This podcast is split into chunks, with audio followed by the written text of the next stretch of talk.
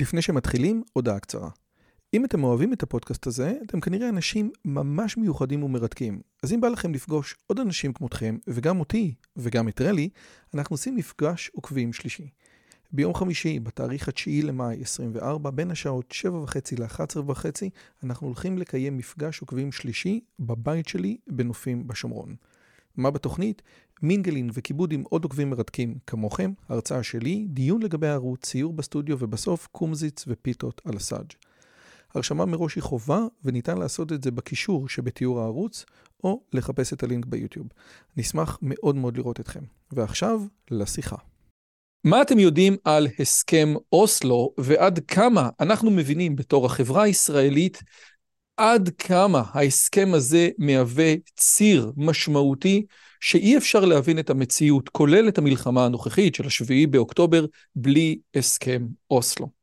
בדיוק בסוגיה הזאת אנחנו רוצים לעסוק היום. אז אם אתם לא יודעים מה זה בדיוק הסכם אוסלו, אתם לא מבינים את הרעיון של הסכם אוסלו, ואתם אומרים, רגע, אבל אולי זה כן בסדר, מה באמת הבעיה? במה הוא שונה מהסכמי השלום ממצרים, או מהסכמי מדריד, או מהסכמי קלינטון? השיחה הזאת היא בדיוק בשבילכם. בשביל לשוחח על הדברים האלה, נמצא איתי יובל בלומברג, שלאחרונה יצא הספר שלו, מלכודת אוסלו, בהוצאת סלע מאיר, ו... אנחנו הולכים לדבר איתו על הנושא, והדבר הזה הוא עוד יותר מרתק, כי יובל מצד אחד הוא איש הייטק, ואת כל המחקר המאוד מאוד מאוד מקיף, כולל נבירה בארכיונים, הוא עשה כסוג של פרויקט צד, אבל זה לא באמת פרויקט צד. החלק הראשון והמרכזי של, הסוכ... של השיחה יוקדש להסכמי אוסלו, על כל מה שמשתמע מהם, והחלק השני, שאותי הוא לא פחות מרתק, יוקדש לתהליך של איך באמת אדם קם בבוקר ומחליט שהוא מתעסק במשהו שהוא כל כך כל כך גדול. אז בוקר טוב, יובל, מה שלומך? בוקר אור, הכל טוב, צוין. אה, טוב, איזה יופי, איזה יופי. תקשיב, אה, אני, ב, אני הרבה פעמים אמרתי את הדברים הבאים, שלגבי קצב, כן, לגבי משפט קצב, להמון אנשים הייתה דעה עליו, בלי שאף אחד מהם קרא את התיק, בלי שאף אחד מהם ידע על מה מדובר, אנשים, היה להם דעה ברורה מאוד על משפט קצב, בלי לדעת שום דבר.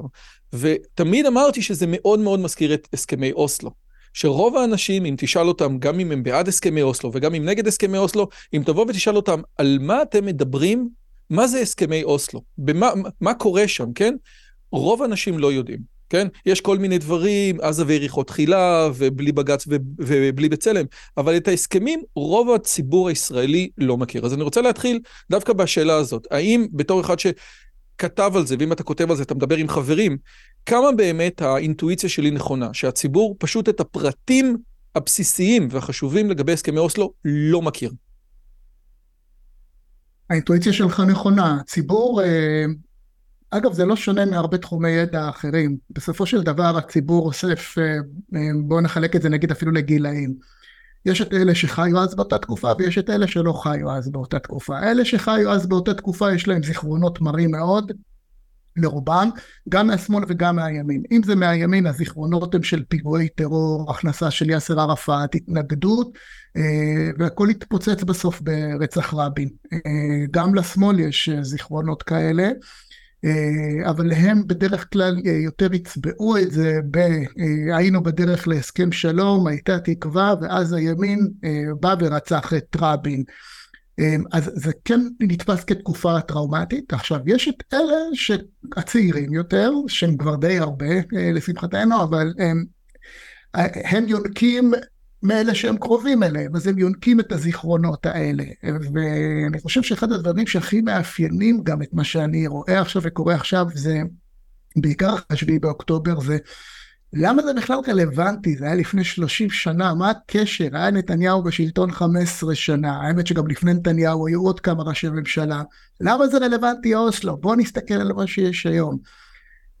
וכאן בקטע הזה אני חושב שתמיד, ושוב זה לא רק לאוסלו, תמיד חשוב להבין את הקונטקסט ההיסטורי של כל דבר שקורה. אז נכון שלא בכל נושא אנחנו יכולים ללכת עד המפץ הגדול אחורה ולנסות לחקור, אבל אני חושב שכן חובה כדי להעמיק ולהבין, כן ללכת עד איזשהו מקום אחורה וללמוד אותו.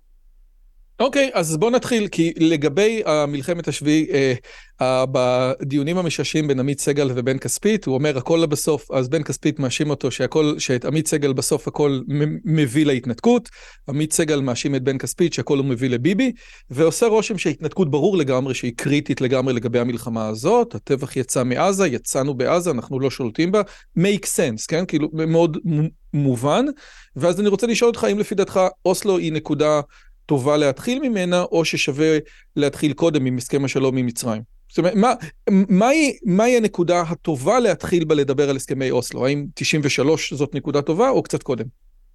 תראה, יהיו אנשים שיגידו לנו, למה שלא תתחילו לדבר גם בשישי על שישים ושבע, על המלחמה שהייתה ועל הכיבוש של עזה ויהודה ושומרון. אבל בואו ניקח את זה כמצב נתון, כבשנו את יהודה ושומרון, כבשנו את רצועת עזה. אני כן חושב שנכון להתחיל לדבר, אני לא רוצה להעלות בדרך כלל, כשאני מדבר אז אני לא רוצה להעלות יותר מדי את האנשים ולהיכנס יותר מדי אחורה, כדי שלא יאבדו אותי, אבל נגיד, ברור שיש מקום לדבר על, על הסכם השלום במצרים, ועל השאלה הגדולה איך בגין הצליח להחזיר את כל סיני ולהשאיר את עזה אצלנו. בעיניי זה היה הכישלון הגדול של ההסכם הזה עם מצרים.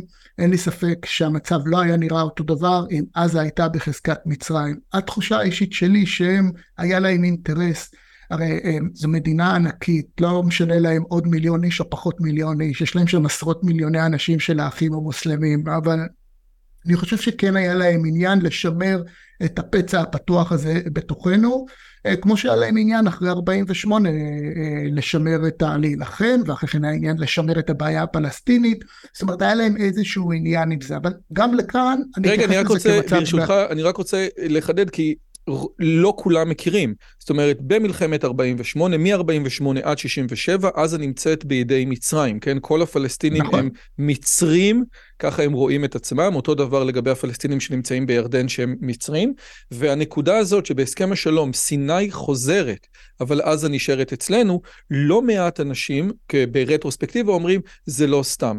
זאת אומרת, זה לא שהיה להם בעיה לקבל עוד מיליון איש ברצועת עזה, שגם ככה הייתה שלהם, אלא שרצועת עזה יותר מכל דבר סימנה את זה שאם בעיית הפליטים תימשך, המלחמה נגד העם היהודי יימשך. זאת אומרת, זה היה הטיקט המרכזי, ועושה רושם, כמו שאמרת, מה, בגין לא הבין את זה? תראה, הסיפור של בגין הוא סיפור uh, מורכב uh, לדעתי. בן אדם, אתה צריך להסתכל עליו, uh, אתה יודע, אנשים בימין אוהבים לאהוב את בגין, האמת שגם בשמאל אהבו לאהוב את בגין אחרי שבגין ירד מהבמה, uh, אבל אני חושב שבגין בסופו של דבר, אחרי שלושים שנה שהוא היה uh, ממש מחוץ לתחום לגמרי, בן גוריון הוציא אותו בצורה מאוד אכזרית, הוציא אותו מחוץ לתחום, ביצע לו דלגיטימציה ודומניזציה באופן קבוע, אפילו לא קרא לו בשם, הוא היה קורא לו הבן אדם שיושב ליד יוחנן בדר, הם ישבו אחד ליד השני בכנסת, היה לו את הסיסמה הידועה בלי חירות ומאקי, הוא היה מוגדר כפשיסט, הזהירו שהוא יביא מלחמות, זה באמת, אנחנו... הוא אמר לרבין להרוג ב... אותו באלטלנה, כן, זו, זו דוגמה פשוטה, כן. רבין כן. קיבל פקודות ממש, איך שבגין עלה לסיפון, היה שם בלגן, הם קיבלו ממש פקודות, בן... להרוג, בן גוריון שאמר לרבין להרוג את בגין באלטלנה, עד כדי כך. היה, היה את הסיפור שהם שמעו שבגין נמצא על האונייה, והם נתנו מכת אש הרבה יותר חזקה, וכו'. בסופו של דבר אני חושב שכשבגין הגיע לתפקיד, לתפקיד עם ההישג המדהים הזה ב-שבעים ושבע, שבאמת הוא כבר היה נראה בסוף הקריירה הפוליטית שלו, לא רחוק ממנה, אני חושב שאחד הדברים שהכי הניעו אותה היה להוכיח שכל מה שאמרו עליו במשך כל החיים שלו היה לא נכון, וזה היה טריגר מאוד מאוד חזק, אז כמובן שזה הוביל אותו ללכת נגד הרבה דברים שהוא האמין בהם, ובסופו של דבר זה הגיע לידי זה שהוא חתם על הסכם, על הסכם השלום עם מצרים, שתשמע, זה היה בכל זאת, לחתום מצרים נחשבה המדינה הערבית הגדולה והחזקה, המאיימת, המסוכנת, יותר מסוריה, בטח יותר מירדן, להגיע להסכם שלום איתה היה משהו מאוד מאוד משמעותי, וזה היה מאוד חשוב לבגין להיכנס להיסטוריה כבן אדם שעשה את זה, כדי להפריך את, בין השם גם כדי להפריך את כל מה שם, ואנחנו חושבים גם מתוך מקום אמיתי, בסופו של דבר אני חושב שכל מנהיג יהודי, לא משנה מי הוא, באמת רוצה להגיע לשלום, ו... הוא בסוף ויתר ונשאר עם עזה, רשמו שם שיהיה אוטונומיה עם הפלסטינים, אין לי מושג כמה הוא התכוון לזה או לא התכוון לזה בהסכם, בהסכם קבנייבי, בהסכם השלום עם מצרים, אבל זו הייתה המציאות, ומבחינתנו זו הייתה מציאות עגומה מאוד, מאוד מאוד עגומה, אבל שוב, ירשנו את זה כמצב אליה... נתון, ואז אתה מגיע, ואז אתה מגיע בעצם להסכמי אוסלו, אז יש אנשים שאומרים לי, רגע, מה היה בעצם? היה גם לונדון, כאילו, למה לא ללכת להסכם לונדון, שמונים ושבע, שמעון פרס, חוסיין, רצה למסור את, רצה למסור את יהודה ושומרון ל, ל, לאחריות המלך, למלך, המלך חוסיין, שמיר שרף, והעסק הזה נפל, שנה אחר כך בערך חוסיין הכריז על ניתוק, זה אחרי האינתיפאדה, הוא הכריז על ניתוק מיהודה ושומרון, ובעצם כאילו באותה תקופה בעצם יהודה ושומרון הפכו להיות הבעיה שלנו, כשעד לאז היה את חלום הקונפדרציה, הפדרציה, או כל, כל קונסטלציה פוליטית אחרת, שבה המלך חוסיין ייקח אחריות על יהודה ושומרון, וגם זה נפל, והשמה נפלה על שמיר, על זה שהוא לא הסכים לקבל את זה. אז תן לי רגע לקחת אני... שנייה רגע ולחדד אותך, כי הפסקה הראשונה בספר שלך, כן? הפסקה הראשונה אומרת ככה, אני, אני, אני רק אה, קורא עם דילוגים, בספטמבר אלף תשע מאות שמונים ותשע, בשלהי האינתיפאדה הראשונה וכמעט שנתיים אחרי שפרצה, שירתי בג'נין בתור מפקד כיתה בפלוגת חי"ר, אפשר גם להסיק את הגיל שלך, אבל אנחנו לא נעשה את זה. כחלק מן הפעילות השוטפת, ערכנו תצפיות וסיורים, והיו חוליות, אה, והנה, עיקר הפעילות העוינת כלפינו הייתה יידוי אבנים בידי נערים בודדים או כמה מהם, וגם אלה התרחשו בתדירות לא גבוהה. במחנה הפליטים של ג'נין הסיכוי לידוי אבנים היה גבוה יותר מבשאר חלקי העיר, אולם גם שם פעילות נגדנו הסתכמה בכך ותו לא, וזה אלף תשע מאות שמונים ותשע, והפסקה הבאה מתחילה, כ-שלוש עשרה שנים לאחר מכן, במרץ אלפיים ושתיים, שמונה שנים וחצי לאחר חתימת הסכם הצהרת העקרונות באוסלו, יצא צה"ל למבצע גדול של חומת מגן, ואז ג'נין הפכה להיות אולי אחד ממעוזי הטרור הגדולים ביותר. ואני רוצה לקחת מ-אלף תשע מאות שמונים ותשע, שמה שיש לנו זה אה, כמה נערים שזורקים אבנים, למעוז טרור שהיינו צריכים כמה אוגדות כדי לעשות, ואתה שם את הנקודה כלפני הסכמי אוסלו ואחרי הסכמי אוסלו. אז בוא נגיע להסכמי אוסלו. האם להתחיל בזה שערפאת מתקשר לביילין ואומר לו, בוא נעשה איזה משהו, או מהי הנקודה שבה שווה להתחיל את הסכמי אוסלו? תראה, הנקודה שבה שווה להתחיל את הסכמי אוסלו, הנקודה שבה רבין עלה לשלטון. כי אם הוא לא היה עולה לשלטון, זה לא היה מתחיל. אז כי המסלול לפני כן בעצם היה ועידת מדריד, שזה נקבע על ידי האמריקאים. עם שמיר, נכון, אחרי מלחמת המפרץ, ולקראת הקריסה של ברית המועצות, היה ברור שארצות הברית המעצמה מספר אחד בעולם, והם ניסו לעשות סדר במזרח התיכון, רכובים על כנפי ההצלחה של מלחמת המפרץ. אז הצליחו לכפות על שמיר באמת להגיע לוועדה כזאת, הוא התחיל שם מסלול שיחות בוושינגטון, ושמיר באמת לא התכוון לתת להם הרבה, כולם יודעים את זה, זה לא היה איזשהו סוד גדול. כשאגב רק חשוב מאוד להזכיר בקונטקסט הזה ששמיר ישב יחד עם רבין מהליכוד והעבודה, הייתה ממשלת אחדות מ-שמונים וארבע עד אלף תשע מאות תשעים, שש שנים ישבו ביחד, רבין היה שר ביטחון, הקשר ביניהם היה מעולה. פרס שרצה להיות ראש ממשלה, עשה את התרגיל המסריח אלף תשע מאות תשעים, עשה טובה גדולה דרך אגב, אז הוא לא תכנן את זה כמובן, התרגיל נכשל, אבל פרס עשה טובה מאוד גדולה למפלגת העבודה, הוציא אותה החוצה, ועם שנתיים התרעננו על הקווים בחוץ.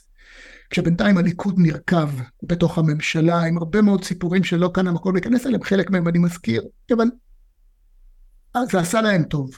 כשרבין עלה לשלטון ב-תשעים ושתיים, שלא בעד בחורי ימין בחרו בו, המצב הביטחוני אז, היו דקירות, היו לא מעט דקירות, אירועי דקירה שנחשבו כ... שוב, הכל ביחסי, כן? אבל אז היה נחשב כהידרדרות ביטחונית גדולה מאוד. גם היה את העניין של השחיתות שהצליח להידבק מהתרגיל המסריח, הצליח להידבק לליכוד, למרות שמי שהיה אחראי על זה היה שמעון פרס. ורבין נתפס, רבין היה מר ביטחון, אהבו אותו מאוד, גם בליכוד וגם בימין, היו הרבה מאוד אנשים שאהבו את רבין, סמכו עליו, הוא היה שר ביטחון הרבה שנים, אתה יודע, דמות אגב, של... אגב, בשיחה עם תמיר רב... דור-טל, אתה, בשיחה עם תמיר דור-טל, וגם בספר, אתה רואה, רבין, אתה גם מספר על זה שלאה רבין, שאלו אותה, מה היה החזון של רבין? לא, לא היה לו חזון, היה לו ביטחון, זאת אומרת, בשונה מפרס, שהיה לו חזון מאוד מאוד מוגדר, לפי דעתי, היום ונורא, אבל מאוד מאוד מוגדר למזרח תיכון חדש, רבין כל החיים שלו התעסק בביטחון, זה הדבר שעניין אותו, זה מה שהוא רצה, זאת הסיבה שהוא קרא לכל הסכמי אוסלו איזשהו בלון ניסוי, בוא נבדוק, הוא היה מאוד מאוד מאוד סקפטי לגבי הנושא הזה, כן? ועכשיו, נכון, איך אנחנו מתקדמים? נכון, נכון. קודם כל, הם היו שניהם שמן ומים, רבין ראה את הדברים, רבין, אגב, רבין הפרדיגמה שלו הייתה בעיקר ביטחונית, אתה לא מוצא אצל רבין כמעט שום דבר אחר שהוא לא ביטחון, שזה אני לא אומר לשבחו, כן, אבל בסופו של דבר, זה היה האיש. אחרי שהוא זכה, הוא החליט ללכת כמובן לתהליך מדיני, היו לו הבטחות בבחירות, תוך תשעה חודשים הוא מגיע להסכם עם הפלסטינים, הלך ל... המשיך עבד את המסלול של שמיר, את הערוץ בוושינגטון, אבל במקביל, ודרך אגב הוא אחד הדברים הראשונים והמיידיים שהוא עשה, והוא, אה, אה, מי שמכיר את הנאום ההיסטורי הזה שלו בערב השחייה, אני אוביל, אני אנווט, אני אנהיג, נאום שכולו כוון לשמעון פרס.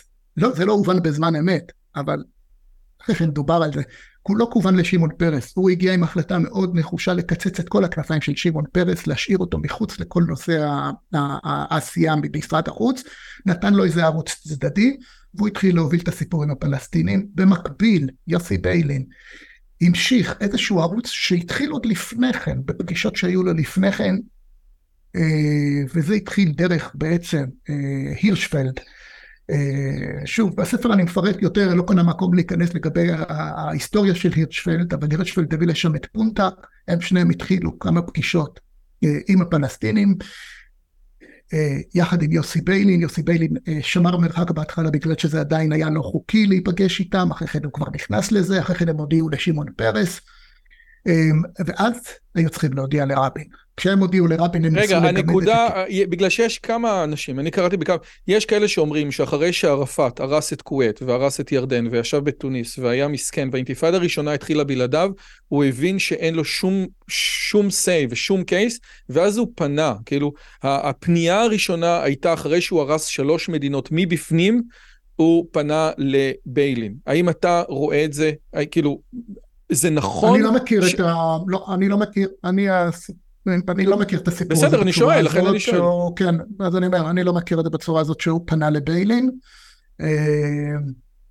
אם כי יכול להיות שהיה... הוא פנה לישראלים, זאת אומרת, הש, הש, השאלה היא, מי שהיה הראשון, כן, שעשה את הצעד הראשון, היה הערפאת או היו הישראלים? לפי מה שאתה יודע. זה היה תיווך, תיווך מצד נורווגיה, עשו את החיבור, את החיבור בין הפלסטינים ובין הישראלים, החיבור היה מצד נורווגיה, אבל uh, האם ערפאת שלח, אני לא ראיתי עדות לזה, זה לא משהו מופרך להשיק אותו, הבן אדם היה עם רגל וחצי בקבר, באמת היה צריך רק לשים שם, לזרוק כמה כפות עפר ו- ו- ולעשות לו, מש- ו- ו- ו- ולסגור את הקבר, זה היה מצבו, הוא היה גמור, אז אני לא אתפלא אם הוא היה, אם מישהו יחשוף ביום שהוא היה מעורב וניבט את זה מאחורי הקלעים, כי הוא כן אחרי כאן היה מאוד מאוד מעורב, אבל מבחינת הדברים שאני קראתי, והמחקר שאני עשיתי, לא ראיתי את העדות הזאת. כשהם הכניסו את רבין לתמונה כמה חודשים אחרי תחילת הפגישות הראשונות, הם עשו את הכל כדי שיבין שמדובר במשהו זניח ושולי. שרבין לא התעסק, שלא לעורר מה שנקרא את חשדותיו של רבין, כי הוא לא רצו שיחשוב שפרס מתחיל איזה ערוץ בנפרד ממנו. כשרבין התעורר והבין שיש שם משהו רציני, כבר היה גוף הסכם מוכן תכלס. זאת אומרת, ההישג המרכזי שהם הגיעו אליו בתוך השיחות האלה היה, שהם מוכנים לוותר על עזה, זאת אומרת, סליחה, הם מוכנים לוותר על הדברים האחרים, לקשור את דברים אחרים שהם נהגו לקשור, פירוק התנחלויות, זכות שיבה, ירושלים, והם מוכנים רק להתחיל בניסוי של אוטונומיה. תחילתם זה לא היה ניסוי כמובן, אבל הם אמרו, אנחנו מוכנים להתחיל רק באוטונומיה בעזה. פה היה ה... הנקודת שינוי המאוד מאוד משמעותית, שהם לא נתנו אותה דרך אגב בוושינגטון, והם נתנו אותה בערוץ של אוסלו. אז רגע, אז אני רוצה רגע לחדד. בעצם הפלסטינים אומרים, תקשיבו טוב, אנחנו נעשה, אתם תיתנו לנו אוטונומיה בעזה, אתם ת, תציידו אותנו בנשק, רבין מנסה להסביר לעצמו שהם יטפלו במחבלים בלי בגץ ובלי בצלם, כמו שערבים יודעים לטפל, כן? זאת אומרת, זה אותו רבין שלשבור להם את הידיים ואת הרגליים, אוקיי, ובתמורה שאנחנו נותנים להם את האוטונומיה בעזה, ואנחנו נותנים להם נשקים, מה הצד השני מבטיח? זה לא היה כל כך פשוט אצל רבין, לקח לו זמן להבין את זה, הוא עבר כמה שלבים. ביוני, ביוני תשעים ושלוש, שלושה חודשים לפני החתימה על ההסכם, רבין הוציא להם מכתב ודרש מהם להפסיק את כל המגעים שלהם. הוא אמר שהם מסכנים את, תהליך, את כל תהליך השלום. אחרי כן, חמישה ימים אחר כך, הוא התחרט, חזר בו ונתן להם אישור להמשיך. אוגוסט תשעים ושלוש, חודש לפני, הוא עוד פעם ניסה להיפטר מזה, הוא עוד פעם ניסה לצאת מזה, באמצעות ניסיון להגיע להסכם עם סוריה. וורן כריסטופר היה בארץ, נסע לדמשק, זה נכשל, ואז הוא הגיע למצב שהוא עמד בלי כלום. זאת אומרת, או שהוא חותם על ההסכם הזה כמו שהוא, שכבר שם היה יואל זינגר מעורב, כבר כמה חודשים, והיה מנוסף, או שהוא בעצם עומד כבר שנה, כמעט שנה וחצי, מאז הבחירות, אחרי שהוא הבטיח שיהיה תשעה חודשים הסכם. ואין לו כלום, לא עם סוריה, לא עם הפלסטינים, וכשבעצם גם פרס וגם ערפאת שולטים לחלוטין בערוץ השיחות באוסלו, באוסלו ומנטרלים את ערוץ השיחות בוושינגטון. זאת אומרת שהוא הוא בעצם פשוט תומרן לתוך הנקודה הזו. כמובן בספר אני מרחיב יותר, אבל פה... רגע, אז אני רוצה שוב, כי אתה עוד לא ענית לי, אתה עוד לא ענית לי על שאלה אחת. אנחנו נותנים אוטונומיה בעזה, אנחנו נותנים נשק, מה הצד השני מבטיח? לפחות, לפחות בהסכמים. תראה, אני אגיד את זה אפילו מהצד של רבין, מבחינת הצד השני, זה מה ששכנע אותו, וזה משהו אחר כך, בטיעונים האלה אחר כך הוא השתמש כדי לשכנע גם את הציבור. הדבר הראשון כמובן, הפסקת הטרור, גינוי הטרור, שינוי האמנה הפלסטינית, הטיפול בטרור כמובן היה אמור להתבצע, שזה דרך אגב אחד מה, זה הבסיס האנטי-מוסרי של כל ההסכם הזה, זה היה אמור להתבצע, זה הבסיס האנטי-מוסרי והפרדוקס, ואני אסביר למה. מצד אחד ההסכם היה אמור להתבצע עם אוכלוסייה שידעו שזה כנופיה של רוצחים והם יטפלו בחמאס בלי כפפות, איך שרבין אמר את זה לא פעם ולא פעמיים, בלי בג"ץ ובלי בצלם, שהוא התכוון שירצחו אותם, חסלו אותם ויעשו להם את כל מה שעושים בכל מדינה ערבית נורמלית ורגילה.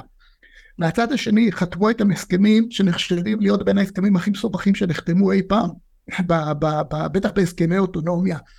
זאת אומרת, כאילו מצד אחד הייתה ציפייה שעומדים מול איזה גוף מסודר, שמייחס משמעות לחוק, שיש לו כבוד לחוק, שיש לו כבוד לכל צעיף ותצעיף בהסכם, אבל מצד שני זה היה... כאשר ברור שבחברה האסלאמית, רגע שנייה, א' אתה צודק, אבל ברור שבחברה האסלאמית ובחברה הערבית השבטית, אפילו לפי... חתימה של מוסלמי מול יהודי, היא חתימה שהיא... במהות הדתית, זה חוזה שלא שווה. במהות הדתית שלו. היה, זה אחד מהמחדלים הגדולים, היה ניתוק מוחלט, פשוט מוחלט, מכל ההיבט האסלאמי של האימות. אני קראתי לא מעט ספרים, אני לא רוצה לומר את כל הספרים, אבל בטח יש אולי את הספר שלו. לא נתקלתי בממואר, לא נתקלתי בווידאו, בהרצאות, בכנסים, פשוט לא נתקלתי בהתייחסות לנושא האסלאמי. זה כאילו חתמנו, הצד הישראלי האמין לחלומות של עצמו, האמין לזה שבאמת אנחנו יכולים, שבאמת אנחנו חותמים עם איזושהי קבוצה, שפשוט כל הבעיה זה שחסר להם קצת שטח, ניתן להם את השטח וכל העסק יסתדר. זו הייתה, זו הייתה הנחת העבודה. אני רוצה להקריא לך, אני רוצה להקריא לך בבקשה, שני משפטים מספר, ואני רוצה שתגיד לי מה אתה חושב עליהם, כי אתה מדבר, לא היה, כן. לא היה התייחסות לנושא האסלאמי, אבל אני חושב שלא היה התייחסות לדברים הרבה יותר מהותיים. אז אני אקרא ש, שני, שני משפטים ותגיד לי מה אתה חושב. העובדות הקשיחות של המצב הן שונות לחלוטין. פתרון של שישים ושבע תמורת ארבעים ושמונה, או שטחים תמורת שלום וחזרה לגבולות של לפני שישים ושבע, פותר את הבעיה רק לשליש מהעם הפלסטיני. שני שליש מהעם הפלסטיני נשארים מחוץ לפתרון הזה, ועניינם לא נפטר, והם הפליטים מ-ארבעים ושמונה. הכישלון של אוסלו הוא בכך שהוא מראש לא הכניס את בעיית הפליטים למשוואה, וזאת במטרה לקבל פתרון אינסטנט. תמורת ויתור על האדמה, ישראל לא קיבלה שלום, אלא תמונות על מדשאת הבית הלבן והסדרי ביטחון מדומים. איך? עזוב, נניח שאתה לא מתעלה, שאתה מתעלה מהצד האסלאמי. הרי בעיית הפליטים הייתה הבעיה, ופת... ואוסלו עושה רושם שבמהות יתעלם מה... מהדבר הזה. והשאלה היא, א', האם אתה מסכים? ודבר שני, לחלוטין. איך? לחלוטין, תראה, הם היו, פרס יש לו כמה ציטוטים שם, שהוא היה, הוא, הוא, הוא ניסה כל הזמן להקהות את המחלוקות. זאת אומרת, על מנת שלא לשבש את החתימה ולא לשבש את המומנטום. תראה, לא נכנסתי לראשים שלהם ואין לי מושג מה הם ציפו, אבל הם החליטו מראש, כשהם הלכו על זה, לשים את כל הבעיות הגדולות בצד, ירושלים, זכות השיבה, מדינה פלסטינית, הם ממש שמו, הם לקחו את כל הכל, וחתמו הסכם. למה? שוב, פריצת הדרך הייתה בנושא ההסכמה הפלסטינית לקחת את עזה. הנחת העבודה שלהם הייתה, אני מניח שזו הייתה התקווה, גם של רבין, שאיכשהו הדברים הסתדרו. מה זאת אומרת איכשהו הדברים הסתדרו? ניכנס לאיזשהו מומנטום, הפלסטינים יהיה להם רווחה כלכלית, הם ירוויחו יותר כסף, יהיו שם פרויקטים, תקום שם תעשייה, יהיה להם מה להפסיד, מזרח תיכון חדש. אתה יודע, אפילו לא ללכת למזרח תיכון חדש, אני חושב אפילו נגיד אם חושבים על רבין, נגיד, שרבין בכלל זלזל בכל הקונספט של מזרח תיכון חדש, אבל הם חשבו שיהיה להם, נגיד, ברגע שיהיה להם טוב, רק שזה בסיס הקונספציה כולה, ברגע שיהיה להם טוב כלכלית, נגמר הסיפור, משכורת יותר טובה, יש להם מה להפסיד, וייווצר מומנטום שיאפשר להגיע תוך חמש שנים, מהסכם קהיר של מאי תשעים וארבע, תוך חמש שנים יהיה אפשר להגיע להסכם הקבע, כשאנחנו חיים במציאות שונה לחלוטין, של כמעט ואין טרור, יש פריחה כלכלית מטורפת, וכולם משוכנעים בנחיצות של המשך הדרך, וכולם גם מוכנים באווירה טובה ומוכנים לוותר. ואז חשבו שיותר קל לפתור את כל הבעיות הגדולות האלה, שהפלסטינים יוותרו קצת, אנחנו נוותר קצת, ויהיה הסכם שלום והעסק יתקדם. זה מה שחשבו. זו הייתה האשליה שהולכים לשם, אבל בשום שלב, בשום שלב לא היה שום דבר שיכול היה לתמוך באשליה הזו, שמותר לפעמים לחלום, אבל אתה צריך לחפש קונטקסט, אתה צריך לחפש משהו, איזשהו סימוכין במציאות שייתן, יזין את החלום שלך, ולא היה כזה. אין נאום אחד אפילו, אחד של ערפאת, כל אורך הדרך שבה הוא פונה לעם שלו ואומר, אני רוצה שלום, חבר'ה, תפסיקו בבקשה עם הטרור, זה לא מתאים, אנחנו הולכים לשינוי מציאות, אנחנו הולכים לעשות שלום עם היהודים, מגיע להם מדינה, יש פה שלום. אין נאומים כאלה. ולא רק נאום של ערפאת. רגע, אני רוצה לראות, זה לא רק שלא היה נאום, גם מצד אחד לא היה מעשים. האמנה הפלסטינית לא שונה, לא שונתה. אפשר לבוא ולהתווכח אם בנקודות מסוימות, כלפי חוץ, הם שינו את המסמך וורד, אבל דה פקטו האמנה הפלסטינית שקוראת לה... האמנה לא שונתה, נקודה. לא, למרות שהרבה אנשים אמרו שהיא כן, אז זה חשוב. נכון או לא? אני בספר מראה בפירוש, ונכנסתי לשם לבית ולבית של תוך הסיפור הזה, וכל האותיות הקטנות, האמנה הפלסטינית לא שונתה. אתה צודק, ולמרות זאת יש אנשים שעדיין מחזיקים בסיפור הזה ומנסים להיאחז בסיפור הזה. יותר מזה, הרעיון הזה שהיו מעצרים שבאמת ברמה של דלת מסתובבת, וכן הלאה וכן הלאה. ועכשיו אני חושב שהשאלה המשמעותית והמדהימה ביותר, בייחוד אחרי ההיסטוריה של ערפאת, שהוא היה בקווייט והוא הרס את המדינה מבפנים, והוא עלה בלבנון והפך משהו שנקרא שוויץ של המזרח התיכון לאיי חורבות, והוא היה בירדן וקיבל את כל מה שהוא היה יכול להיות, עד שחוסיין היה בגללו צריך לייצר את ספטמבר השחור ו- ולהעיף את כל, הד... זאת אומרת, כל הדברים. אם אתה מסתכל על הביוגרפיה של ערפאת ואתה אומר, אוקיי, בואו נעשה איתו שלום, אז זה או טמטום או רוע, ולכן אני רוצה עכשיו לגעת בדיוק בנקודה הזאת, ולשאול מה הניע את אותם אנשים שעושים את הדברים הללו. אתה בספר מדבר על כמה נקודות, ואני רוצה לחדד. אצל רבין אתה מדבר שברמה מסוימת היה שם חולשה. הוא ראה את האנשים, הוא ראה את, ה... הוא, הוא, הוא, הוא, הוא ראה את מלחמת המפרץ, הוא ראה שישראל לא תוכל להיות חלק מתוך הסיפור הזה, הוא ראה את אנשים שבורחים, מתל אביב במלחמת המפרץ, יש לו את הציטוט של, די, אנחנו לא יכולים יותר, וזה ברמה מסוימת חולשה, אוקיי? אז האם, האם לגבי החולשה אתה יכול להרחיב, כי אני רוצה אחרי זה, כי, כי יש לנו עוד כמה דברים, אז רק לגעת בנושא של החולשה? לזה, החולשה היו לה שני צדדים, אחד, החולשה, כמו שציינת, כמו שהוא ראה במלחמת המפרץ, הוא הגיע למסקנה שתש כוחו של העם, הוא לא מסוגל לעמוד יותר במלחמות נוספות, מהצד השני הוא זיהה גם מה שהיה בעיניו, חולשה צבאית, וזה התבסס על מה שקרה במלחמת המפרץ, שהיינו תלויים לחלוטין בהתראות האמריקניות ב- בלוויינים, ואז בעצם רבין ראה שמדינת ישראל לא מסוגלת לתפקד בלי אמריקה. עכשיו, נקודה חשובה פה לציון, שרבין תפס את האסטרטגיה שלו הייתה, מה שהוא קרא שלושת המעגלים. את הסכנה הכי גדולה למדינת ישראל הוא ראה מהמעגל השלישי, שזה היה איראן-עיראק. עכשיו, הוא אמר, הוא אמר, מבחינתו, אנחנו מדינת ישראל, אין לנו את היכולת הצבאית להתמודד עם איראן, עם הטילים שלה, בגלל שאנחנו זקוקים לאמריקאים, אז בואו, בואו נלך, נסגור פה את החוזה שלום עם המעגל הראשון השני, ויהיה לנו, נהיה בברית עם האמריקאים, שיעזרו לנו לטפל במעגל השלישי. זאת אומרת, אגב, אני רוצה רק לחדד למי שמקשיב, רק אני אגיד את זה, חוסר היכולת, חוסר היכולת, חוסר האמון והיכולת הצבאית, מצד שני חוסר היכולת וכושר העמידה של העם, שניהם ייצרו אצל רבין איזושהי תחושה שאנחנו נמצאים במצב שחייבים אה, לסיים את העימות עם הפלסטינים בכל מחיר. מעולה, אני רק אומר שהסכמי אברהם, ונגיע אליהם עוד מעט בשיחה שלנו, הם בדיוק שוברים את העניין הזה של המעגלים, כאילו אפשר ללכת למעגל רחוק יותר, מבלי שטיפלנו במעגל הקרוב. בואו נדבר על משהו אחר. אה, אה, פרס נובל לשלום, כן? זאת אומרת, אה, אה, עושה רושם שאתה רואה את מה שביילין מדבר, כן? שאומרים לו, תקשיב, איך ערפאת אומר, והוא אומר, תקשיב, אני לא יודע מה הוא חושב, אני לא בוחן כליות ולב, אבל כאילו איזשהו משהו שאתה, עד היום, יוסי ביילין, שידע שערפאת מבריח נשק, כן?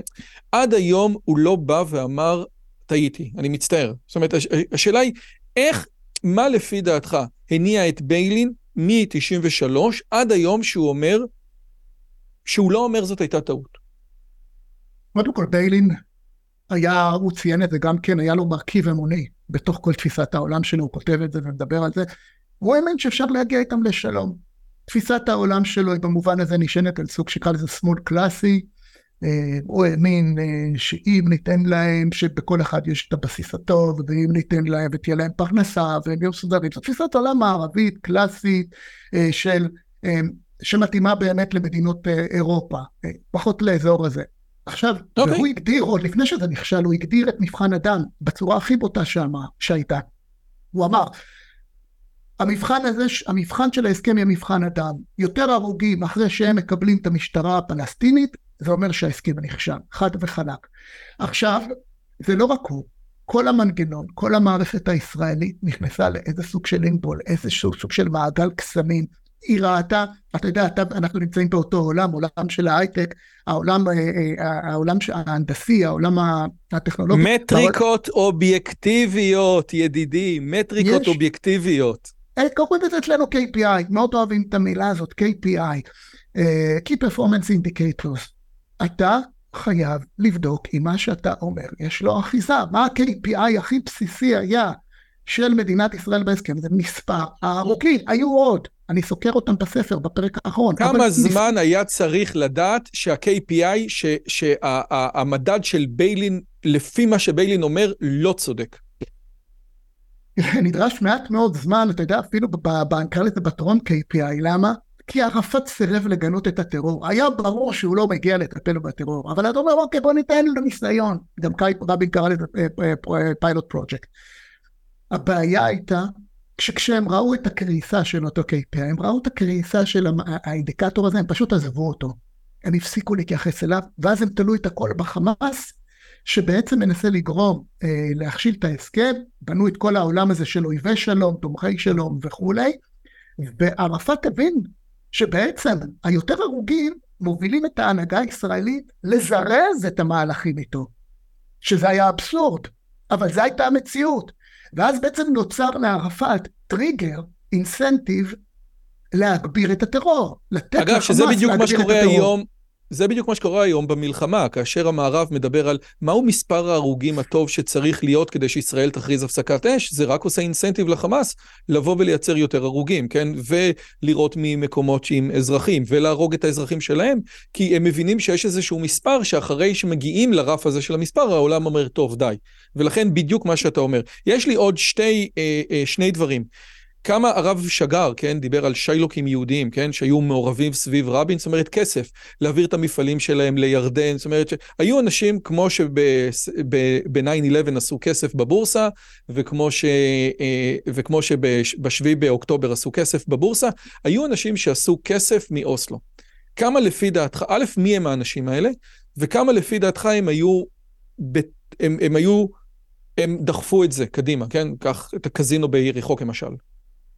תראה, סביב הקזינו ביריחו יש הרבה סיפורים, אני באופן אה, אה, ממש עקרוני נמנעתי מלהיכנס אליהם, אה, מתוך סיבה, כי רציתי, קודם כל הספר היה כבר מאוד גדול ומאוד ארוך, ומה שנקרא זרקתי דברים, נאלצתי לזרוק דברים מהסיפון, וזה היה סיפור צדדי, שהוא לא אנקדוטה, הוא הרבה יותר גרוע מהאנקדוטה, הלוואי והוא היה אנקדוטה, אבל הוא הראה מה שקוראים, איך האינטרס מתחיל להתחלף. זאת אומרת, יש לא מעט אנשים שנוצר אולי מאינטרסים כלכליים.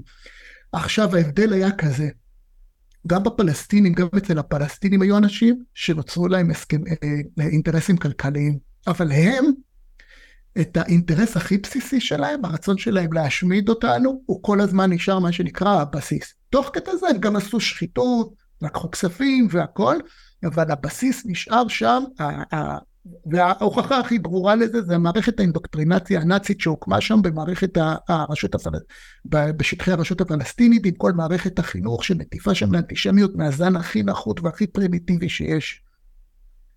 אצל הישראלים זה קרה משהו אחר. מהרגע שהתפתח האינטרס הכלכלי, ואני לא רוצה להיכנס פה לשמות, חלק יש בודדים שמוזכרים בספר, מהרגע שהתפתח האינטרס הכלכלי, הם פשוט שכחו הכל.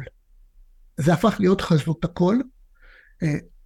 הם כאילו נעלמו הדברים האחרים, ונוצר בעצם איזשהו צנטרו שהכל מסתובב סביבו, שוב, בלי להזכיר שמות, זה משהו, זה הפך להיות נגע, שכן חיל, או שלא שזה... וכמה הנגע הזה, וכמה, אז אני רוצה לשאול שתי שאלות. א', כמה הנגע הזה, א', זה שיהודים אוהבים כסף, זה טענה אנטישמית ידועה, ויש בה אלמנט נכון, גם הם אהבו מאוד כסף, גם הפלסטינים מאוד אהבו כסף. הפדיחה ביידיש זה על שלושה דברים העולם עומד, על כסף, כסף וכסף, אבל אני חושב שהנקודות האלה הן נקודות משמעותיות. כמה האנשים האלה שעשו לא מעט כסף, עזוב, בלי שמות, כי אנחנו באמת מדברים בעניינים, לפי דעתך דחפו ברמות הגבוהות של הממשל להמשיך את הדברים האלה? כמה היה להם כוח? הרבה או לא? קודם כל, דרך אגב, רק על ההדיחה על היהודים, על היידיש, רק נגיד את זה שם התשובה אחת, שלא נתנו לנו להתעסק עם שום דבר אחר, אז היהודים הלכו להתעסק עם כסף, בסוף כי לא נתנו להם שום דבר אחר. אבל לגבי, תשמע, נוצר, נוצרת לך מערכת שלמה, בסופו של דבר אתה פשוט מזהם את כל המערכת, אתה יוצר מערכת, אגב זה לא התחיל במקום רע, אתה יודע איך זה התחיל, זה התחיל בהסכם קהיר, כשרבין לקח את האחריות על הסכמי אוסלו, עד הצהרת העקרונות, פרס היה שם בשליטה, מהסכם קהיר, מהצהרת העקרונות והלאה, רבין היה בשליטה והוא הכניס את אנשי הצבא, נוצרו קשרים מאוד מאוד חזקים, אינטימיים, לכאורה טובים, בין כל הרעה, כל הרבה אלופים, לבין המקבילים שלהם בצד הפלסטיני. ברור לך שכשאלוף כזה אחר כך משתחרר מהצבא, הקשרים ממשיכים, ואם הוא יכול למנף... לא, זה ברור, זה, זה, זה מתחיל מנקודה טובה. אז בסדר, ברור שזה אני... מזהם את המערכת, ברור שזה מזהם את המערכת. הצבא כבר הופך להיות צבא שלא חושב על מלחמה, אלא חושב על, ה... להיות, על, ה... על הג'וב שפה... הבא. האלופים שלך הופכים להיות דיפלומטים בשירות הממשלה, במקום להיות אלופים שהמטרה שלהם היא להסביר לך איך אתה יכול לפרק את האויב מולך. כל המערכת, כל ה-די אן איי של המערכת מתחיל להשתנות ולאבד כיוון, ואתה מאבד על זה שליטה. ותשמע, עוד פעם, בלי שמות, כולם מכירים את השמות הגדולים של אנשים שעשו הרבה מאוד כסף מענייני ביטחון, כולל אנשים שנמצאים היום חלק בממשלה, וחלק לא נמצאים, וחלק אויבים של הממשלה, ועוד כל מיני, זה אנשים שעשו הון עתק מכל מיני עסקים, חלקם דרך אגב, לא בהכרח עם הפלסטינים, אבל עם עוד מדינות נוספות סביבנו.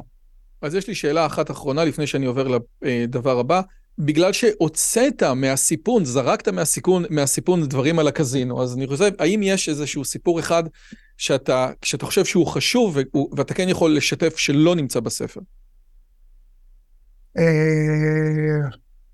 זה רק אמרת כי זרקת מהסיפון, אז אתה יודע, אנשים לא סתם זורקים. שזרקתי מהסיפון, כן, נזרקו קודם כל הרבה נאומים, הרבה דברים. לא, אני מדבר על דברים שקשורים לקזינו דווקא, כי אני חושב ש... שקשורים לקזינו? תראה, באופן כללי, באופן כללי, הסיפור הזה היה בעיניי, אחד מסמלי ההשחתה שם של כל העסק הזה,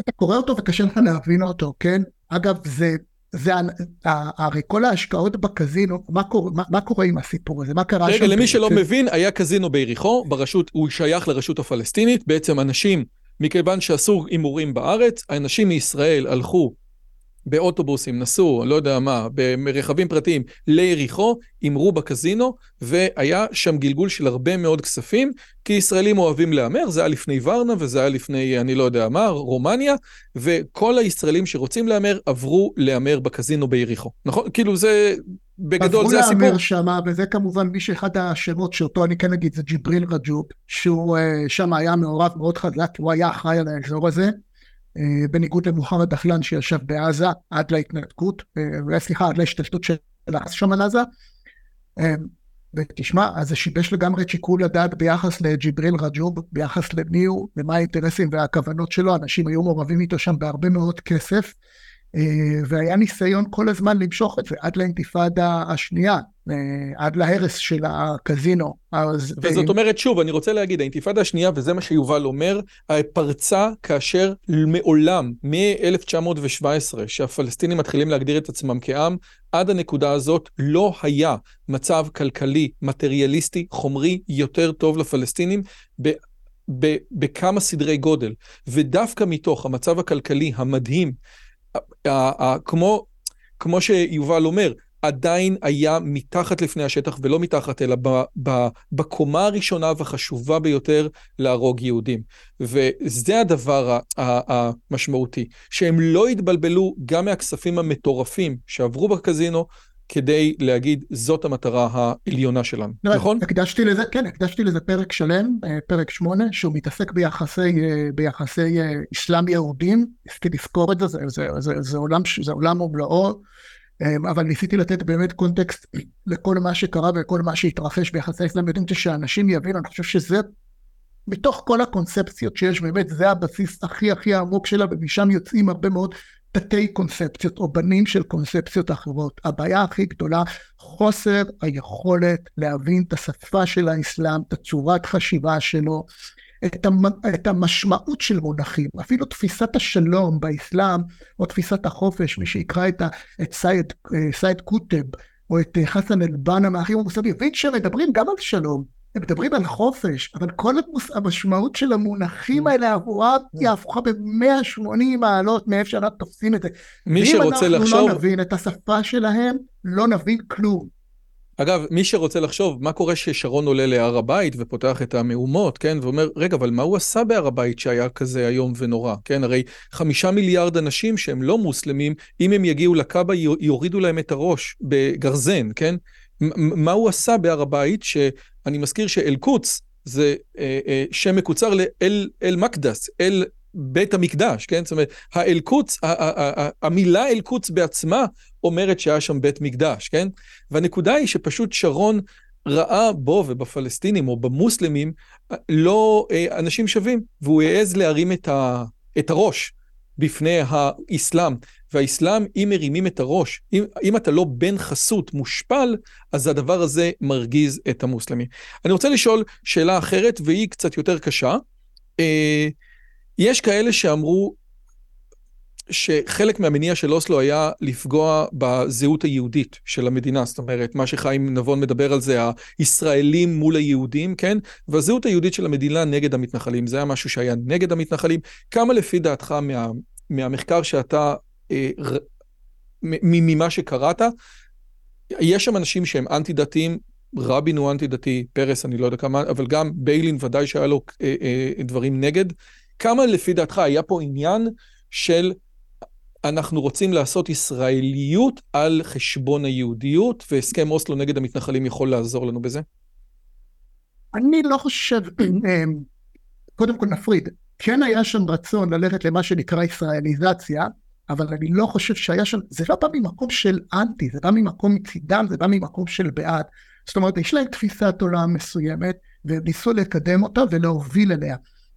ומתוך זה, הם חשבו שאוסלו מאוד משרת את תפיסת העולם הזו, כי אם אתה מגיע להכרעה, אגב, זה הם ענו במשך שנים אחר כך, הם היו מונים את זה, גם הירשפלד, גם סביר, גם פונדק, הם היו מונים את הסיפור הזה כאחד מהישגי ההסכם, שהייתה הכרעה מוסרית באוסלו, בעצם היה ויכוח גדול על יהודה ושומרון, ובאוסלו אנחנו הגענו להכרעה מוסרית, ושם סגרנו את הסיפור, את הוויכוח הזה שהתקיים במדינת ישראל. עכשיו, אני לא חושב שהם באו ממקום ואמרו, ואני לא רואה, מצאתי לזה שום עדות ושמעתי הרבה את פונטק. אגב, אבל שנייה רגע, יובל, כאשר פרס מפסיד ב-תשעים ושש, חיים נבון מביא את זה בפתיח של הספר שלו, מקרבים ורבים, הוא אומר, אנחנו הפסדנו. אז הוא אומר, מי זה אנחנו? שואלים אותו, הוא אומר, אנחנו ישראלים. הוא אומר, ומי ניצח? אז הוא אומר, הם היהודים. זאת אומרת, הנקודה הזאת שפרס, כמו שאתה אומר, כמו להבדיל, שסעיד קוטב אומר שלום, הוא מתכוון למשהו אחר, כשפרס דיבר על ישראלים, ושוב, זה מתוך נאום ההפסד שלו, אך ב-תשעים ושש, זה היה כקונטרה, כנגד ליהודים. זה ישראלי מול יהודי. האם את זה אתה מקבל? אני מקבל את זה, אני חושב שדרך אגב, גם לביילין וגם לפרס יש רקע דתי, כן? שהם דווקא מתוך עצמו, שניהם יש רקע דתי. אבל אני לגמרי מקבל את זה, אני חושב שוב שזה בא מי, זה, יש בשמאל קבוצה אחרת שהיא ממש עוינת, היא פשוט מאוד מאוד עוינת, זה הקבוצה עם האוריינטציה יותר נאו-מרקסיסטית, הפרוגרסיב, האוריינטציה לארצות הברית היום למה שהולך שם, הייתי אומר אפילו הוא קצת טרום שביעי באוקטובר, אלה עוינים באופן מובנית היהדות, זה משהו שהוא משני, הוא, הוא, הוא, הוא בילט אין בתוך המרקסיזם הדבר הזה, בתוך השמאל, אבל יש את השמאל הציוני, שאצלו זה משהו אחר, שהוא די נחרב מאז הסכמי אוסלו, אבל יוסי ביילין ופרס בהחלט שייכים אליו, לא היה להם את התפיסה הזו, הייתי אומר שהם יותר קרובים לתפיסה של בן גוריון, במובן הזה שהם ניסו לשכוח קצת את הגלות, ולהתחבר כן להיבטים יהודיים אחרים, פרס היה לוקח את זה, היבטים יותר נגיד אוניברסליים, קוסמופוליטיים, יותר דברים כאלה, כן?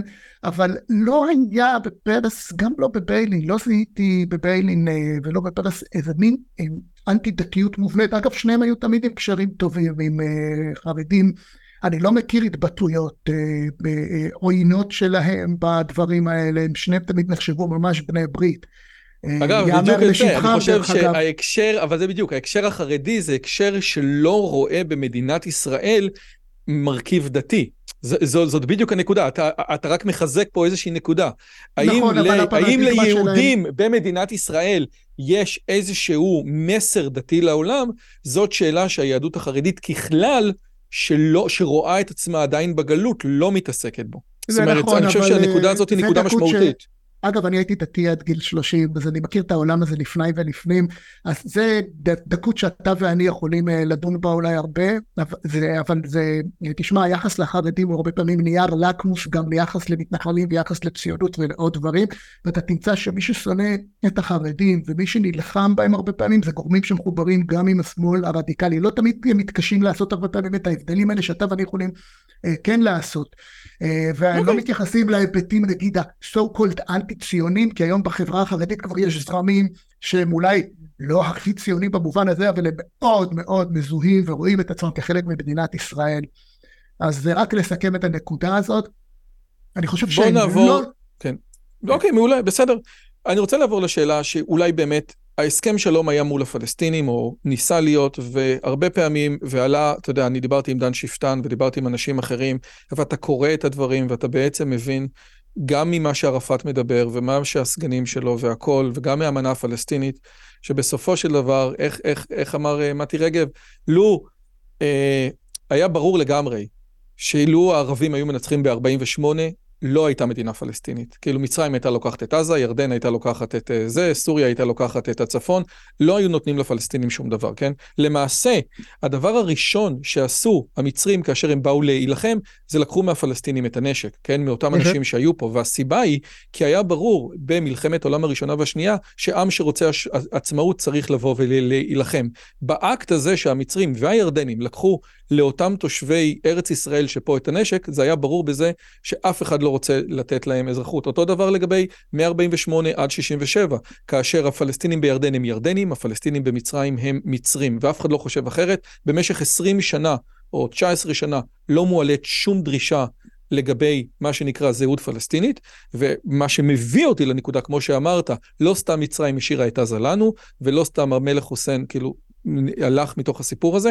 הזהות הפלסטינית בשונה מהזהות האשמית, כן? שרואה ביהודים איזה שהם אה, אה, אה, בני בית או, או אורחים אפילו ברמה מסוימת רצויים פה, היא רק זהות נגטיבית, שאם לא יהיה לה את מדינת ישראל, היא תתפורר. והשאלה היא, האם אחרי כל כך הרבה שנים, ב-אלפיים עשרים ושלוש, אתה מזהה שיש משהו חיובי בזהות פלסטינית? זאת אומרת, שהיא יכולה להיות משהו מעבר ל, אני רוצה שלא תהיה פה מדינת ישראל. אנחנו, תדע עוד פעם, אנחנו צריכים להסתכל פה בצורה מאוד רציונלית וקרה על הדברים האלה. בואו ניקח את עזה מנקודת מקרה מבחן. יצאנו מעזה, אין שום כלום, אין שם יהודי אחד, אין שם בית אחד, אין כלום, שום דבר, זה שלהם. קודם כל שמי שיסביר בבקשה איך באה לידי ביטוי הלאומיות הפלסטינית בעזה. עזה הפכה להיות, עזה הפכה להיות עריצות איסלאמית לכל דבר בעניין, אין שום הבדל עקרוני בינה לבין עריצויות איסלאמיות אחרות, נקודה, פשוט, אולי סגנון, אולי נוסח של ה... ערבית קצת שונה, אני לא יודע, אולי שפה אחרת או משהו כזה, אבל איפה באה לידי ביטוי בדיוק הפלסטיניות שם? ולא הייתה שם שום פלסטיניות, זה פשוט הייתה מדינה אסלאמית ערבית, נקודה וזהו. עכשיו, נגיד שיש היבטים, שיש אנשים שחושבים שיש היבטים חיוביים בלאומיות הזאת. תשמע, אתה תיקח כל קהילה, פחות או יותר, כל קהילה, זה לא משנה אם זה הודים או סינים או לפים או אני לא יודע מי, תיקח תשים שם, תיתן להם רצועה, תיתן להם טריטוריה, תיתן להם רצועת חוף מדהימה. תן להם אפשרות לחיות. מה לדעתך יעשו שם? לא יחיו. חמש מאות קילומטר של מנהרות. יבנו, בדיוק. יבנו בתים, יקימו מבין ממלא מלונות על החוף ים המדהים הזה, יבנו, ירצו, כאילו, יעשו מסחר, תתחיל להתפתח כלכלה, אבל אתה מסתכל על, על הקהילה הזו, ואתה רואה שהיא מונעת על ידי תאוות השמדה בלבד, אין שום דבר אחר שמגדיר אותה, והלוואי והיה. חוץ מהגירה, אז, אז, אז, אז, אז לא יצויר, א' שאני מסכים עם ה... סליחה, לצערי הרב אני מסכים עם האובזרבציה שלך, ממש לצערי הרב, ואני מניח שגם אתה לצערך הרב מסכים עם האובזרבציה שלך. מה יש, מה אתה, בתור אחד שמסתכל על כל הסיפור הזה, רואה שיש חוץ מ...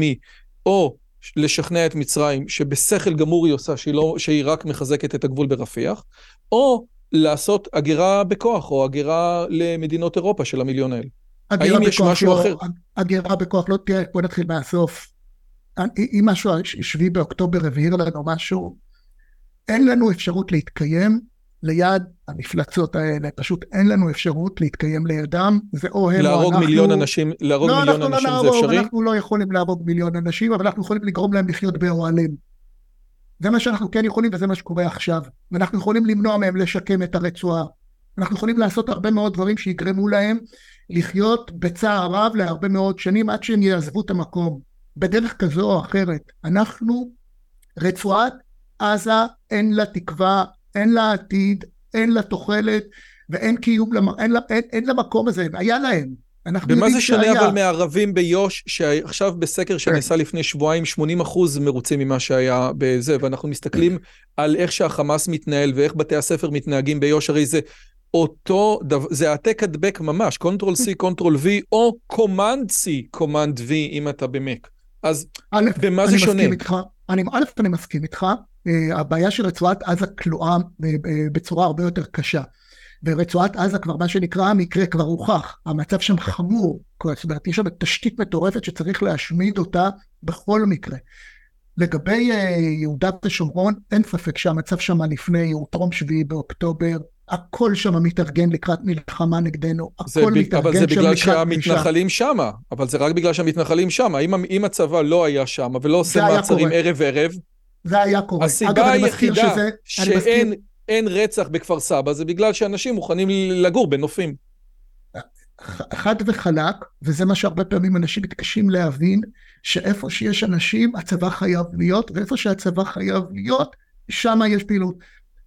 זה גם היה, חלק מהקונספציה של אוסלו הייתה ניתן להם להילחם, זה שונה בחומת מגן חלקית. גלגל ההיסטוריה בחומת מגן במרץ אלפיים ושתיים, סובב חלקית אחורה, לא לגמרי. עכשיו תשאלתי לגבי העתיד של יהודה ושומרון, גם שם, לצערי הרב, עדיף לנו לא להגיע למצב שאנחנו מחכים שאנחנו, שיהיה לנו פה איזה פלישה לכפר סבא, לראש העין ולאפולה עם רצח של אלפים ועוד טבח בכביש שש.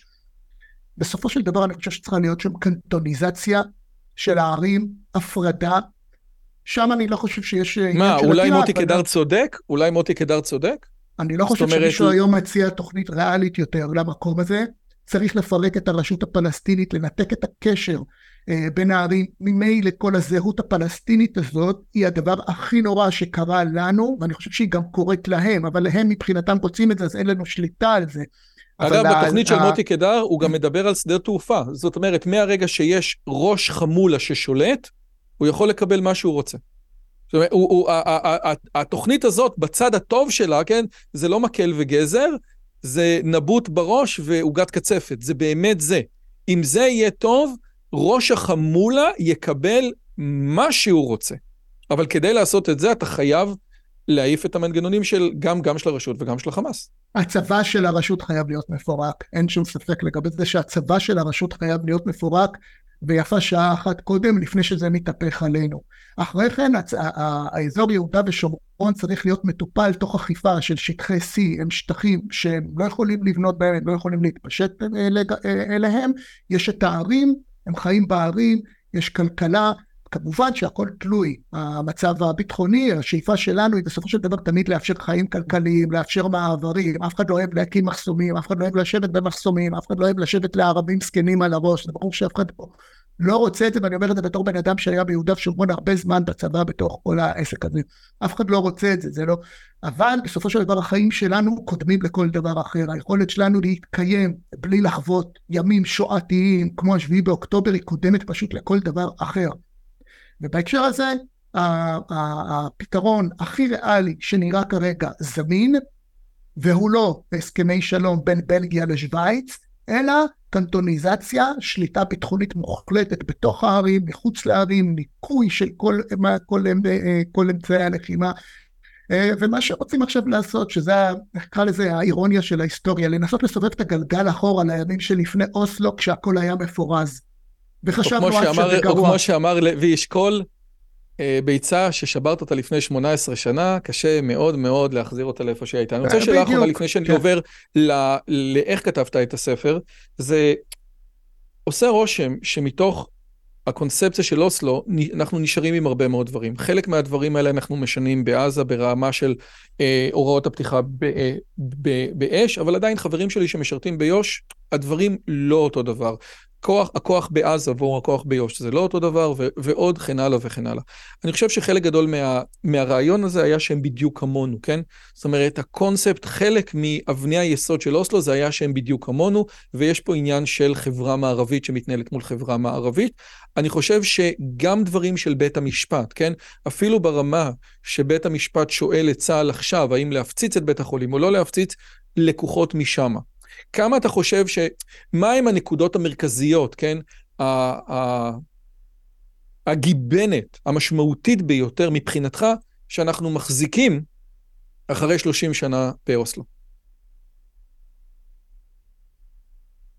אתה מתכוון מבחינת המצב הביטחוני? לא, אני מדבר ברמת הקונספציה, זאת אומרת, ברמה של אוסלו...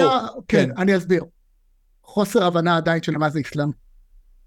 החוסר הבנה של השפה שהם מדברים, זה ברור לחלוטין. וחוסר הבנה בבית המשפט, חוסר הבנה ב- ב- ב- ביחס לא לערביי ישראל, חוסר המערכת, ההבנה. כל המערכת, כל המערכת, איך? מגדול ועד קטון. מבית אז... משפט, מאלופים בצבא, המערכת הפוליטית, תקשורת. מה, אלופים שמחונכים בקרן וקסנר ובהרווארד וב-אם איי טי ובפן, כאשר הנסיעות של האוניברסיטה אומרות שזה נורא תלוי וזה הכל תלוי קונטקסט, זאת אומרת, אלה, אותם אנשים, אותם אנשים האלה. עכשיו, אז אם זה ככה, ואני חושב לצערי הרב ש... שאתה צודק עוד פעם, אז מה זה משנה אם ביבי הולך? זאת אומרת, כאילו, כל עוד אין ניקוי אורוות שמתחילים מהכל חדש, הרי יצחק בריק מדבר דברים קשים מאוד על הצבא, כן? האם אתה רואה פה איזשהו שינוי שיכול להיות עוד ארבעה חודשים? מאיפה יגיעו כל האנשים החדשים שעשו ריסט? שאלה טובה. שאלה טובה, האירוע של השביעי באוקטובר הוא היה מהלומה מאוד מאוד חזקה לתודעה הישראלית. השאלה אם הוא מספיק, אני לא בטוח. אתה, אתה מתעסק פה עם הרבה מאוד אנשים שגדלו לתוך איזושהי תפיסת עולם מסוימת, חונכו להאמין בה. השאלה אם הם ינטשו אותה, אני לא בטוח, כי אני שומע עדיין את אותו סוג דיבור אה, שהוא עדיין מתקיים. אה, עיתון הארץ עדיין... בצורה ברורה מאוד, אפשר לראות את זה. אה, עיתון הארץ, עיתון הארץ, זו פלטפורמה בהקשר הזה, פלטפורמה נוראית, במובן הזה שהיא פשוט, יום אחרי הטבח היה שם, התחלת לראות שם את הצידוק, הספקת הצידוקים לטבח, במאמרים של אמיר האס וגדעון לוי, של מסבירים לנו למה, למה זה קרה, ואיך איך, איך למעשים כאלה יש צידוק. אבל אני אומר משהו יותר עמוק, אני לא מדבר, אני לא רוצה לקחת, כאילו מבחינתי זה באמת הקצה, במובן הזה, למרות שהוא קצה משפיע בצורה בלתי רגילה, אני לוקח את האנשים מהרגילים, תשמע, גם אצלנו, מהרגע שאתה שומע שהשיקול הוא, חבר'ה בואו ניתן להם, שלא תהיה התקוממות, זה שמעתי היום בבוקר עוד פעם, שלא תהיה התקוממות, ניתן להם אישורי כניסה לפועלים. זה חוסר הבנה של הסיטואציה. זה חוסר הבנה של הסיטואציה. כאשר הנסיג של החמאס, כאשר סגן ראש החמאס בעזה אמר בניו יורק טיימס לפני חודש, זה לא היה אף פעם לגבי זה, זה לא עניין אותנו. לא מעניין ברור, אותנו. ברור, הם אף פעם לא אמרו שזה עניין אותנו. אבל הם לא היו הוגנים. העול... אבל הם, הם היו הוגנים. הם הוגנים. נכון או לא? יש, יש תחושה שהם, תקשיב, מה אתה רוצה? אמרנו שזה מה שיקרה, וזה מה שעשה. זה, זה, זה כמו קוסם, אומרים שלקוסם יש את הג'וב הכי הוגן, הכי אמיתי שיש. הוא אומר לך שהוא הולך לעבוד עליך, והוא עובד עליך. זאת אומרת, הם היו ממש ממש הוגנים, הם כתבו את זה, הם לא הסתירו את זה, הם דיברו בצורה סופר ברורה, לא? החמאס מדבר בצורה מאוד ברורה, הרשות הפלסטינית חצי ברורה, בערבית כולם אומרים את האמת. לא, בערבית הם כולם וזה, אומרים את האמת. וזה מוביל אותי, בגלל שכתבתי כמה וכמה ספרים. אנחנו יכולים שנייה כת... אחת, אני צריך כן. שנייה, החשמל... רגע, מ... אז אנחנו עושים הפסקה, ואנחנו נחזור אחרי ההפסקה למשהו מרתק. אז בזמן שיש הפסקה, תרשו לי להגיד לכם כמה דברים. אם נגעתם עד לפה וזה מרתק אתכם, אתם יכולים לקחת חלק ולהשתתף. אתם יכולים להירשם לערוץ. יש לנו מלא שיחות במגוון נושאים. רואים אותנו בערך משהו כמו חצי מיליון אנשים כל חודש. אם אתם רוצים, אתם יכולים להסתכל על הספרים שלי. כן, כתבתי ארבעה ספרים. אחד מהם זה אינטליגנציה, על האמת הלא נעימה, על הצלחה בלימודים. יש לי עוד קורס שנקרא בינה מלאכותית. אם אתם רוצים לדעת על בינה מלאכותית, אתם מוזמנים להיכנס לכישורים שנמצאים פה. יש לי קורס שנקרא הצלחה בלימודים. הסמסטר מתחיל, אם אתם רוצים לדעת מהם הכלים שאתם צריכים כדי להצליח בלימודים, הכל נמצא פה. ואם אתם רוצים לתמוך בערוץ בלי קשר, אתם מוזמנים לעשות את זה דרך הפטריון. התרומה שלכם תעזור לנו לעשות עוד תכנים כאלה ואפילו טובים יותר. מי שרוצה לקחת, להיות איתי בקשר מוזמן לעשות את זה דרך ערוץ הטלגרם. ועכשיו החלק השני של השיחה עם יובל לגבי איך כותבים ספר. אוקיי, אז בתור אחד שכותב ספרים, א', מאיפה הגיע לך רעיון לכתוב ספר כזה? כי באמת אתה לא היסטוריון, אתה לא מזרחן וכן הלאה וכן הלאה. מאיפה הגיע הרעיון בכלל?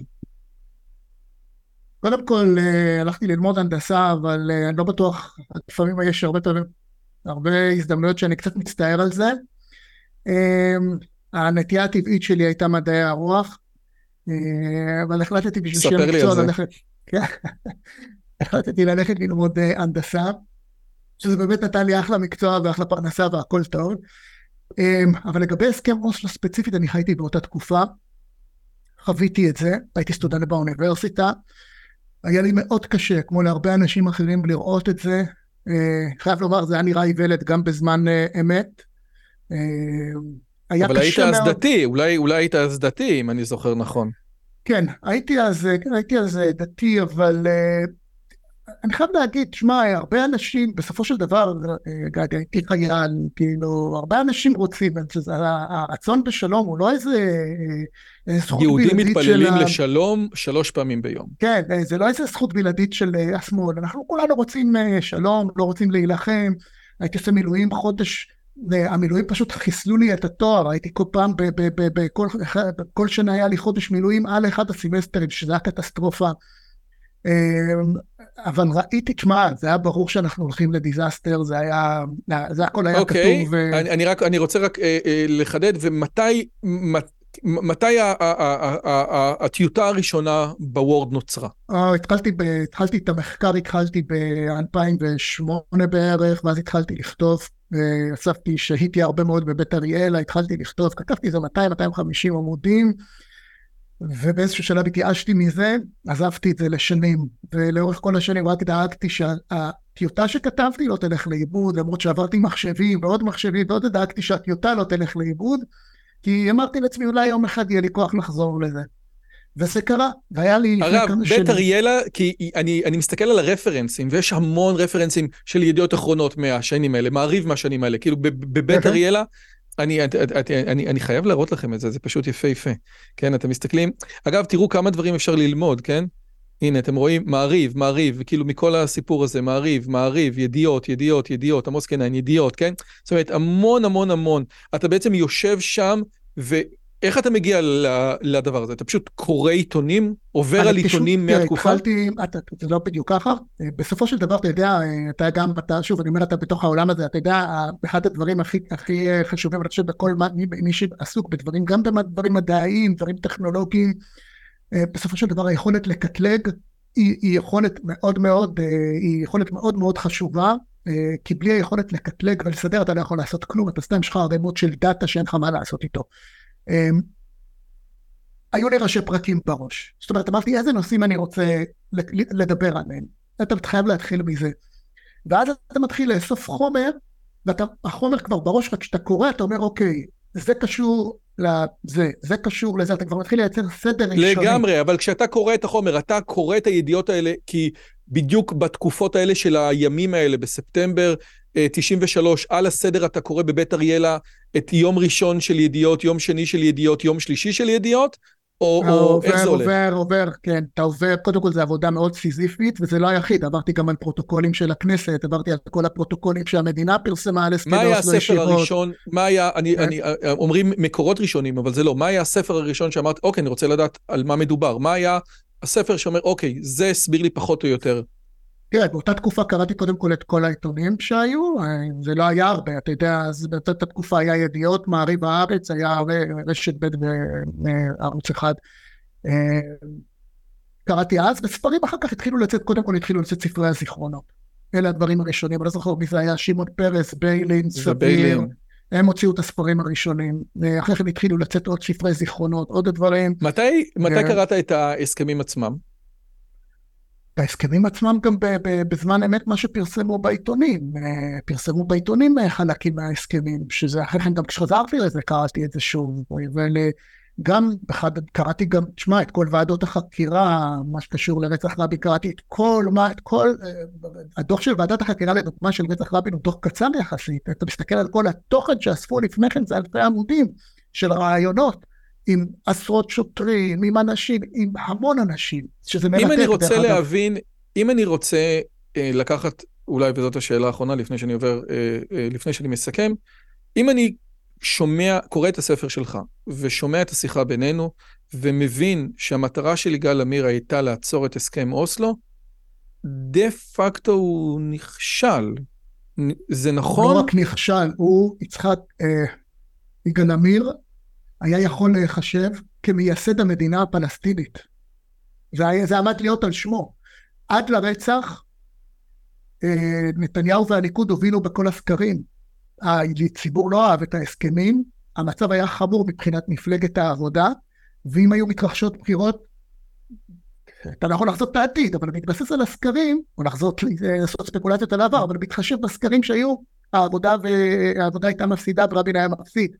אגב, הקונספירציה אבל... של רצח רבין בדיוק נוגעת בסיק...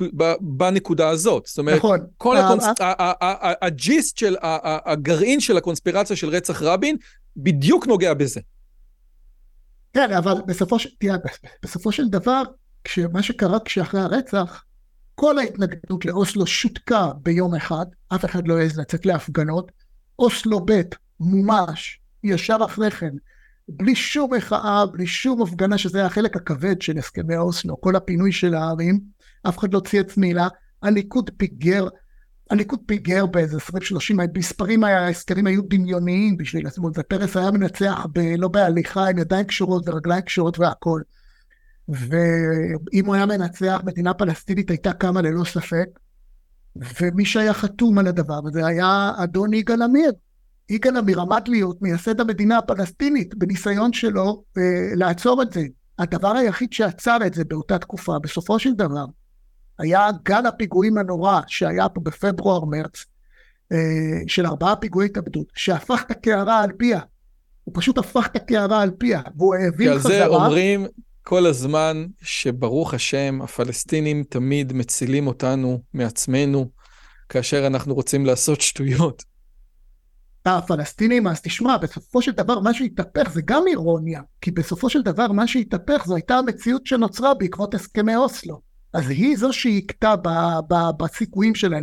היה גם את טנק וברזל, היה שם גם את, את המבצע קטן, מבצע קטן הזה בלבנון שהיה שם, ופגז שנפל שם בטעות בכפר קנה בלבנון, ופגז שם אחרי כן בסיכוי, פגע, כן, זה פגע אחרי כן בסיכוי של פרס בקרב הערבים וכו', אבל הסיפור הגדול היה פברואר מרץ אלף תשע מאות תשעים ושש והפיגועי טרור שהיו אז. טוב, שאלה אחרונה, כי הערוץ הזה תמיד יתעסק בדברים של פילוסופיה, האם אתה יכול לתאר או לתת לנו שם חוץ של ספר שקראת או בנושאים האלה או בנושאים אחרים, קראת בחמש, עשר שנים האחרונות וממש שינה לך דרך חשיבה? יש, יש משהו כזה? זה יכול להיות על התחומים האלה, חוץ מהספר שלך מלכודת אוסלו, ספר אחר. אני, קודם כל אני קורא המון, אני באמת קורא המון, אני גם קורא כמעט תמיד במקביל איזה שלושה ספרים, זאת אומרת אחד באייפון, אחד במחשב, לא אחד במחשב שזה הכותר מתח, יש לי שם המנוי, ועוד אחד בספר אמיתי. הספרים מאוד עוזרים לי לחדד, תראה, הספרים מאוד עוזרים לי לחדד השקפת עולם, לשייף אותה, להזיז אותה ימין השמאלה, לשמור על עצמי, להיות מדויק, לא לברוח לכל מיני מקומות או לכיוונים. אני חושב שהספר שהכי השפיע עליי, הספרים שהכי השפיעו עליי לשנות, הם לא היו לפני חמש שנים, זה היה מורה נבוכים של הרמב"ם, שהשפיע עליי מאוד, ותולדות האמונה הישראלית של קויפמן. או, אז אוקיי, אלה שני ספרים מדהימים. לגבי תולדות האמונה הישראלית של קויפמן, ברגע זה אין, אבל אם אתם מסתכלים על השיחה הזאת, לא בדצמבר עשרים עשרים ושלוש, יש שיחה שלי עם מאור עובדיה על הספר הזה, אמורה להיות, אז שימו לב. ולגבי המורה נבוכים, אם תכתבו מורה נבוכים ביוטיוב, תקבלו שיחות, מאה ומשהו שיחות שלי, או הרצאות שלי על הספר, על הסדר. אז מההתחלה עד הסוף אנחנו בעצם תופרים את כל מורה נבוכים, מי שרוצה מוזמן. זה אלה שני ספרים אה, מאוד מאוד מאוד משמעותיים. יובל בלומברג, תודה רבה א' על המחקר, ודבר שני על זה שדיברת איתנו היום, ותמשיך לעשות דברים טובים ויפים. תודה רבה לך רואי שהזמנת אותי לפה, זה היה לי לכבוד ולעונג. יאללה ביי, תודה. אגב, היום, כשאנחנו מקליטים את זה, בעשירי לדצמבר, מודפסת מהדורה שנייה של הספר של יובל בלומברג, מלכודת אוסלו, מומלץ בחום, הוצאת סלע מאיר. מי שרוצה שוב לקחת חלק בכל מה שאנחנו עושים, מוזמן להירשם לערוץ, להיכנס לטלגרם, להזמין ספרים, להזמין קורסים, לתרום לנו בפטריון. חברים, זו הייתה שיחה מדהימה, ניפגש בשיחה הבאה.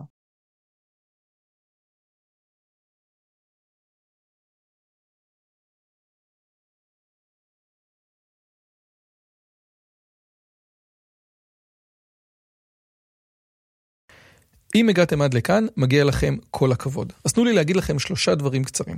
הדבר הראשון, אם שמעתם משהו בשיחה שמעניין אתכם, שאתם רוצים לקחת הלאה, פשוט ספרו אותו לאנשים אחרים.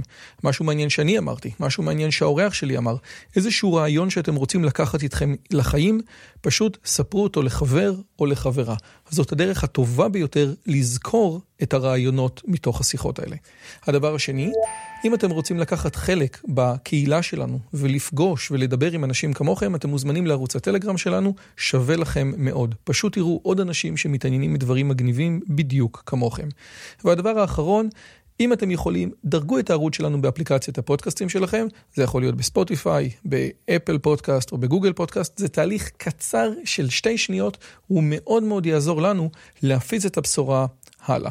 שיהיה לכם כיף גדול וכיף בשיחה הבאה.